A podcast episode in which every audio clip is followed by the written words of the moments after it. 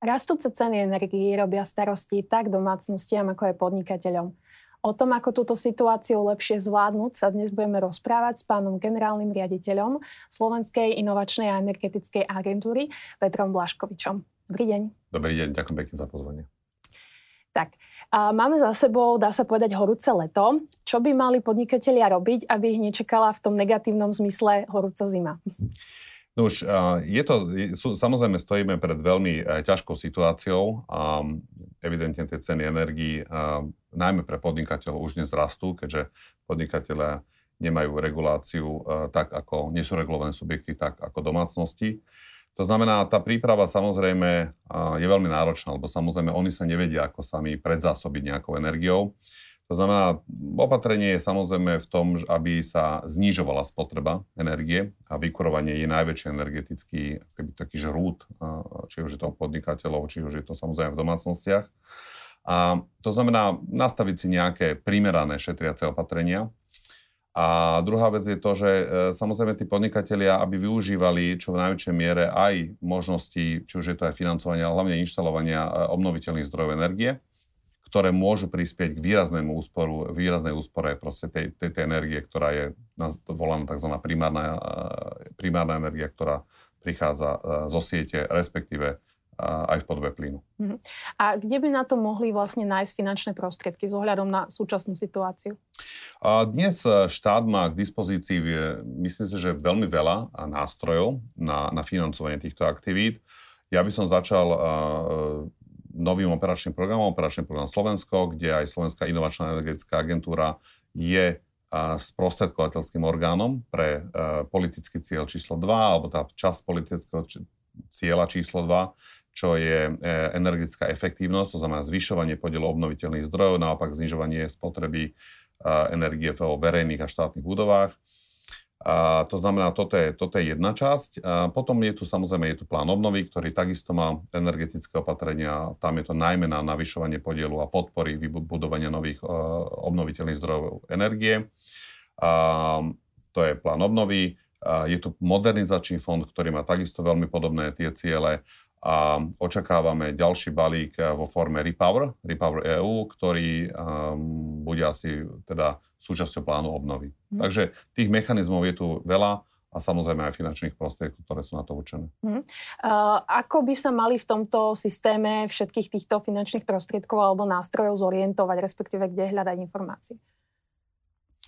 Uh, toto je troška, to ste, je to taký, ako poviem možno, že problém, pretože práve, že tých zdrojov je veľa, tak je to, môže, môže sa to zdať, že to je pomerne e, komplikované, to znamená, lebo tie, tie, tie zdroje tých financií majú aj rôzne inštitúcie na starosti, to znamená ich implementáciu a samozrejme poskytovanie tých, tej, tej pomoci.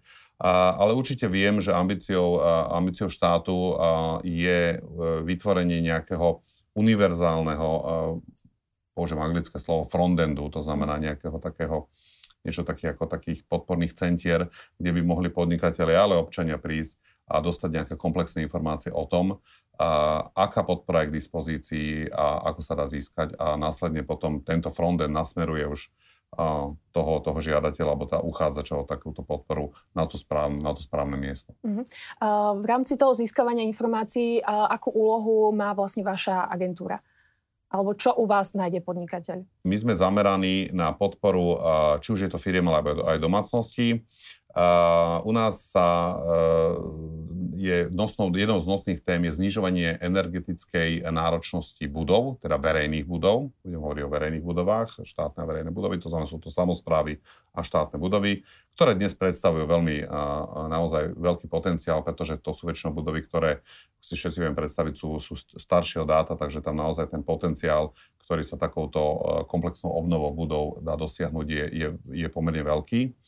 To znamená, toto je jedna časť a druhá časť je masívna podpora podnikov, domácností, ale samozrejme aj samozprávy samotnej pri podpore, finančnej podpore budovania nových obnoviteľných zdrojov energie. To znamená, aby som to aj upresnil, to znamená samozrejme fotovoltaika, ktorá dnes je veľmi populárna a myslím si, že je veľmi efektívna, takisto tepelné čerpadlá, ktoré sa vo veľkej miere používajú a, a akékoľvek ďalšie, aj, aj, aj pomerne také sofistikovanejšie riešenia, ako je napríklad e, geotermálna energia. Hm.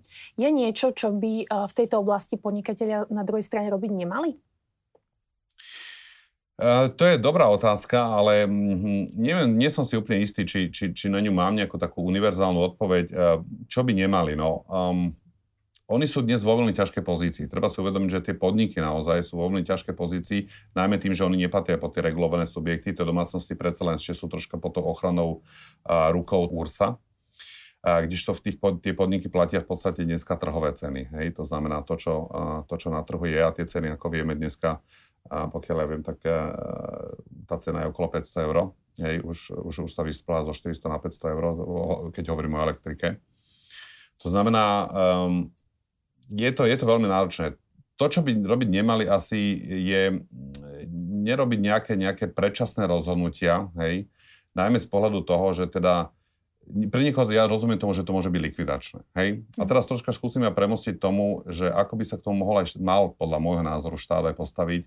A veľmi dôležité je to, že myslím si, že podnikateľskému prostrediu treba pomôcť. Hej? A tu štát musí nájsť prostriedky a systém, nejaký systém dlho udržateľný systém, ako, ako, ako firmám pomôcť. Pretože tie firmy nejde len o ich samotné prežitie, ale tie firmy produkujú komodity, ktoré síce, keď domácnostiam sa nezvýšia ceny, ceny energii, alebo teda zatiaľ, keď hovoríme o, o roku ešte 2000, roku 2022, tak sa im nepriamo zvyšujú náklady kvôli tomu, že tie firmy, ktoré majú zvýšené energetické ceny, alebo teda zvýšené cien, cien energií, tak e, to prenášajú do cien svojich produktov. Takže v konečnom dôsledku trpia aj domácnosti. Uh-huh. Takže dá sa povedať, že do tejto problematiky by možno väčšiu pomocnú ruku mal podávať štát? Uh, ja som presvedčený o tom, že je potrebné nájsť mechanizmy, ako hovorím, hlavne udržateľné mechanizmy, to znamená nie nejaké krátkodobé, a, také, aby, aby tie ceny energií boli, a, boli, zo štátu, boli zo strany štátu kompenzované, ale hneď poviem aj to, že môj osobný názor je taký, aby tie, odpoved, aby tie opatrenia boli zodpovedné. Mm. Zodpovedné znamená zodpovedné k štátnemu rozpočtu. Mm. A m, dá sa povedať, keď prejdeme od podnikateľov k domácnostiam, čo by zase mali robiť tie? U domácností tam, tam, tam ten potenciál môže byť, je, je podľa mňa aj väčší, čo by, čo by teda mohli robiť, pretože e, môžeme začať od nejakého takého bežného chovania nášho v domácnosti, to znamená také tie klasické, čo všetci poznáme, to znamená, to je neviem, menej používanie niektorých spotrebičov, alebo teda efektívnejšie používanie tých spotrebičov. Samozrejme, toto už súvisí s nejakou investičnou náročnosťou, to znamená výmena spotrebičov. Dnes každý nový spotrebič, ktorý je na trhu, má vyššiu energetickú triedu, to znamená naozaj je, je, je energeticky menej náročný. Hej. Ten príklad, poviem iba jeden príklad, to sú vysavače, ktoré pred neviem koľkými rokmi sa to udialo, bol obmedzený napríklad zo strany Európskej komisie. Najväčší výkon bol, myslím, asi 700, 700 W bol hm. príkon. My sme boli zvyknutí na nejaké také vysávače, možno okolo 1000 W, ktoré vysali pomaly aj parkety. Um, Takže e, je to, je, sú to takéto, takéto opatrenia, tzv. meké opatrenia, my to voláme. To znamená, to je to chovanie sa v tej domácnosti, používanie tých spotrebičov, povedzme aj niekedy v inom čase, v inom čase hej. To znamená, keď je tá elektrina lacnejšia alebo drahšia, tak sa to dá, dá sa takto upraviť. No a samozrejme potom sú tam také tie investičné opatrenia, ktoré hovoria o tom, že áno, inštalácia obnoviteľných zdrojov a väčšie využívanie a, a poviem to taká recyklácia tej energie. Hm. A v, tom, v tejto oblasti znova e, domácnosti šetria, e, kde by mali získať zdroje na, na nejaké ďalšie investície, ak by teda chceli? My máme jeden dlhodobý projekt, to je Zelená domácnostiam. Um, tento projekt e, zabezpečuje, alebo teda podporuje uh, práve inštaláciu obnoviteľných zdrojov energie. Hovoríme o tepelných čerpadlách, hovoríme o fotovoltaike, hovoríme o o slnečných kolektoroch, to znamená, to je ohrev vody prostredníctvom, prostredníctvom teda slnečného žiarenia. Sú tam kotle na biomasu a myslím, že je tam aj veterná energia, takže a tam, tam máme tiež tieto podporné mechanizmy. Hm. A znova, dá sa povedať, že v tejto oblasti dostatočne aspoň tým domácnostiam pomáha štát? E, otázka dostatočnosti a podpory je, ja som to už viackrát spomínal, žiadna podpora nie je dostatočná. To je úplne prirodzené. Špeci, špeciálne v tejto, v tejto kríze, do ktorej ideme a ona, ona nevyzerá, že by sa v nejakých najbližších mesiacoch, možno rokoch výrazne naozaj upravila, bohužiaľ, bohužiaľ je to tak, a, tak a, tá podpora proste bude musieť byť intenzívnejšia. Hm. Ak smeruje otázka k tomu, že ako je dnes nastavená, tak a, je nastavená tak, že je, je si myslím, že niekde v strede. Hej? Ja osobne sám, keď vyjadrím môj názor, tak si myslím, že by mohla byť intenzívnejšia. Viem si ju predstaviť najmä pre domácnosti, to znamená zvýšiť, povedzme, tie oprávnené náklady na tie obnoviteľné zdroje pre tie domácnosti, aby tá návratnosť bola o mnoho rýchlejšia. Samozrejme, tá návratnosť je veľmi umerná tej ceny, tej, tej, najmä v tomto prípade elektrickej energie. A to znamená, že čím nám bude rástať cena energie, tak tým rýchlo sa vám tie, tá investícia vráti. Ale to úplne nie je cieľom. Vy potrebujete opatrenie, ktoré v podstate je, je efektívne čím skôr. Najmä pre tú domácnosť, pretože je sa to chce vrátiť za 10 rokov, ale viete, ona musí prežiť ešte aj nejaké, nejaké mesiace a roky aj s tou zvýšeným nákladom. Uh-huh. Uh, môžete uvieť nejaké príklady takýchto aktivnejších opatrení pre domácnosti? Sú to inštalácie najmä práve týchto uh, obnoviteľných zdrojov, to znamená, ako som povedal, sú to tepelné čerpadlá, uh, fotovoltaika, uh, tie uh, slnečné kolektory a kotly na biomasu. To znamená, toto sú tie investičné opatrenia, ktoré sú schopné uh, priniesť pri stavbách alebo domoch, ktoré majú pomerne že veľmi zlú energetickú efektivitu, úsporu 30 až 60 Už teraz, áno. Už teraz, áno. A e, povedzme, že teda tá domácnosť sa rozhodne, e, inšpiruje ju to. E, znova, kam má ísť, lebo opäť možno tí podnikatelia predsa len e, majú odborníkov, ale čo taký bežný človek? Kde si zistíte informácie? Slovenská inovačná energetická agentúra má sieť e, poradenských centier, e, ktoré sú v Bratislave, v Košiciach, v Banskej Bystrici, v Trenčine a v Žiline. A tieto centra pos, poskytujú tak bez, bezplatné, bezplatné energetické poradenstvo. To znamená, ja si myslím, že toto je absolútne najlepší, um, najlepší spôsob. To znamená, sú to bežné bežné prevádzky, kde prídete a s našimi konzultantami sa dá o tom porozprávať. A sú to odborníci naozaj, myslím, že veľmi dobrí odborníci, ktorí vedia poradiť nie len v tom, ako získať niektorú podporu, ale aj to, ako urobiť práve takéto opatrenia, tzv. tie meké opatrenia, to znamená, tam je to ušetrenie od 3 do 10% ktoré môže byť, mať okamžitý efekt. Uh-huh. A v podstate, keď hovoríme o uh, inováciách uh, v rámci uh, tohto znižovania cien energií, aké majú, aký majú význam v tomto procese. Pretože stále sa to slovo ako opakuje, investovanie do obnoviteľných zdrojov, do inovácií, tak prečo je to tak? Tak e, samozrejme, inovácia v každej oblasti e, priemyslu, služieb alebo akéhokoľvek, akéhokoľvek e, oblasti hospodárstva prináša niečo nové a samozrejme niečo, čo je efektívnejšie, čo je lepšie, čo je jednoduchšie používateľné. A teda v tomto prípade sa zamerám na slovo efektívnejšie. Efektívnejšie znamená to, že dnes napríklad už aj e, fotovoltaika, to znamená tie slnečné kolektory, majú napríklad aj mnoho väčší výkon. To znamená, ten meter štvorcový dnes viem vyprodukovať viac elektrickej energie, ako to bolo napríklad pred desiatimi rokmi. Hej. To znamená, v tomto sú, a to už je inovácia samotného napríklad fotovoltaického panelu. A takisto sú tu potom nové riešenia, ktoré samozrejme tepelné čerpadlá. Hej. Tepelné čerpadlá boli, mm, boli rôzne, dnes sú aj vzduch-vzduch, sú e, voda-vzduch a, a tak ďalej. Tam rôzne, rôzne kombinácie. To znamená, toto sú veľmi zaujímavé riešenia.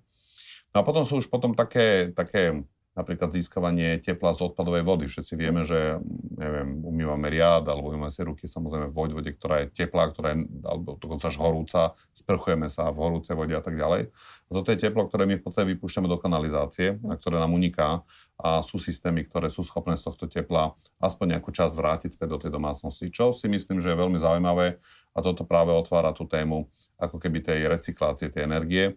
A to znamená to, čo ja v tom byte vyprodukujem, vyprodukujem či je to varením, či to je spotrebičom, ktorý vydáva, ktorý, ktorý, ktorý vlastne emituje teplo, tak to teplo sa snažiť vrátiť späť do tej domácnosti. Mhm. Keď sme teda pri inováciách, ako je na tom Slovensko? Vieme inovovať alebo vieme využívať tieto inovácie dostatočne? Ja som presvedčený po tom, čo som mal tú čest sa stretnúť s mnohými slovenskými firmami, a, ktoré sú či už v podobe startupov, ale aj existujúcich firm, ktoré skutočne majú riešenia a tie riešenia aj predávajú a tie riešenia aj, aj na trhu majú umiestnené, tak som potom presvedčený, že sme to schopní robiť a myslím si, že aj v Európe si viem predstaviť, že vieme hrať, a myslím si, že solidného partnera a partnera na úrovni a vieme sa porovnávať s tými inováciami. Ja na Slovensku naozaj vidím veľký potenciál aj v, aj v ľuďoch, aj v tých nápadoch a je to vidieť na mnohých firmách, ktoré tu už dneska vznikli, ktoré vznikli aj dávnejšie možno a, a ukázali, že vedia inovovať. Ale to nie je len v energetike. Myslím, že je to platí všeobecne. Hm. A z hľadiska energetiky alebo inovácií v energetike, kde sa ešte môžeme ako Slovensko posunúť ako krajina?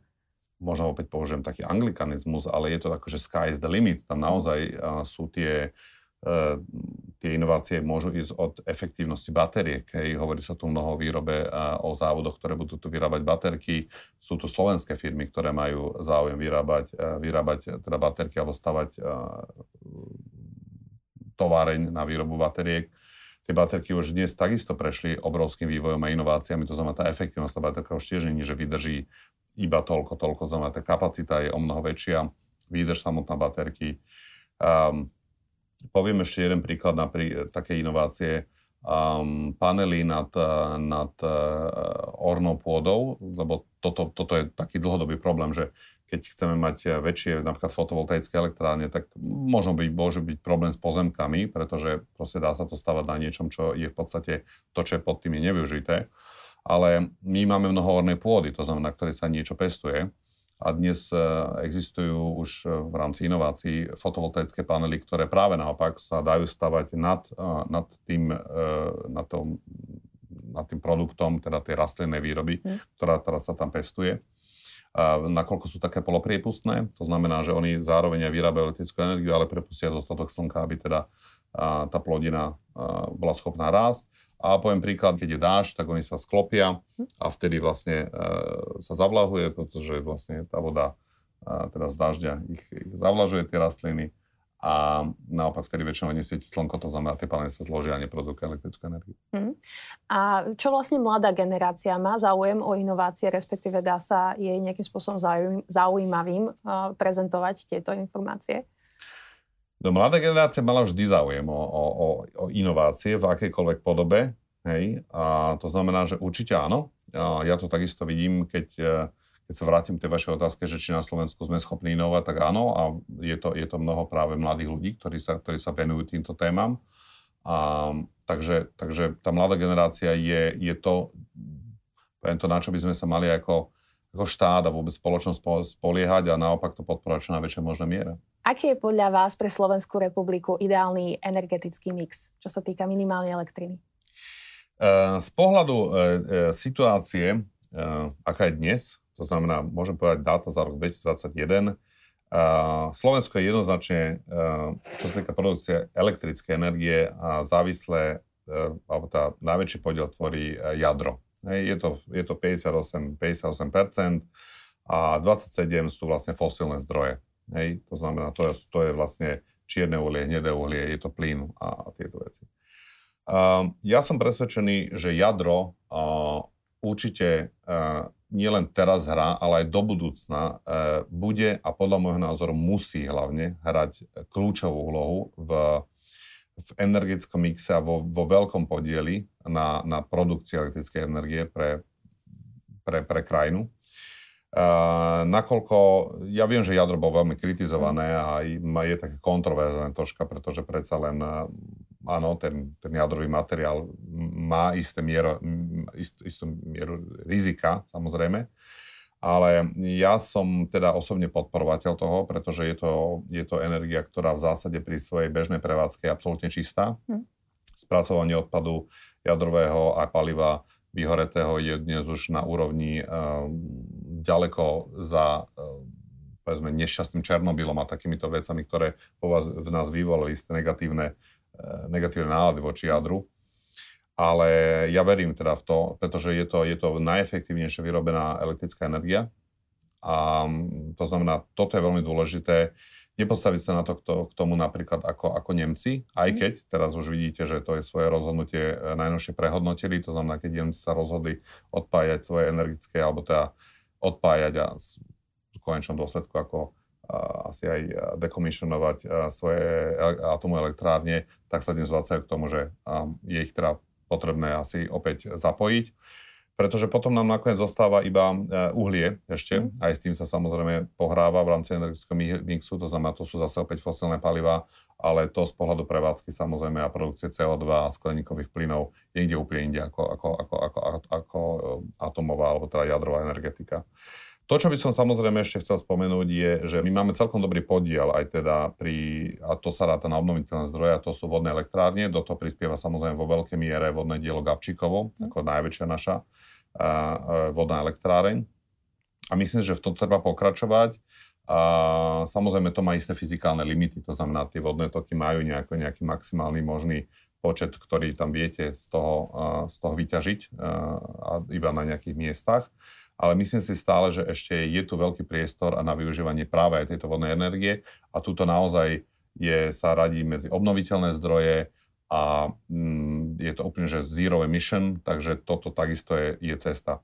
Takže keď by som sa, keď zhrniem tú otázku, tak pre mňa ideálny energetický mix je a, veľmi silný podiel jadra ako toho, toho, čo má byť tým takým tým základom tej, tej slovenskej energetiky a potom sú to vodné elektrárne, samozrejme e, ďalšie obnoviteľné zdroje, ktoré tu sú a týmto pádom by sme sa mohli my teoreticky dostať od, tých, e, od, toho, od toho plynu, hej, deplinifikácie, alebo od iných tých veľmi skutočne tých takých tzv. špinavých e, fosílnych palív, a to je špeciálne teda hnedé a čierne uhlie, by sme sa od toho mohli skutočne dostať preč.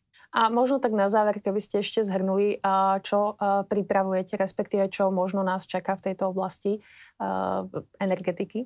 To som tu viackrát povedal, nečakajú nás tie najlepšie časy, neznie to dobré a nechcem byť taký ako, že negatívne v tomto pôsobiť ale ja si myslím, že poznanie problému, ktorý nás čaká, je o mnoho dôležitejšie, ako zatvárať pred ním oči. To znamená, je dôležité si uvedomiť, že áno, je tu takáto situácia a musíme sa na ňu dostatočne pripraviť. Hej?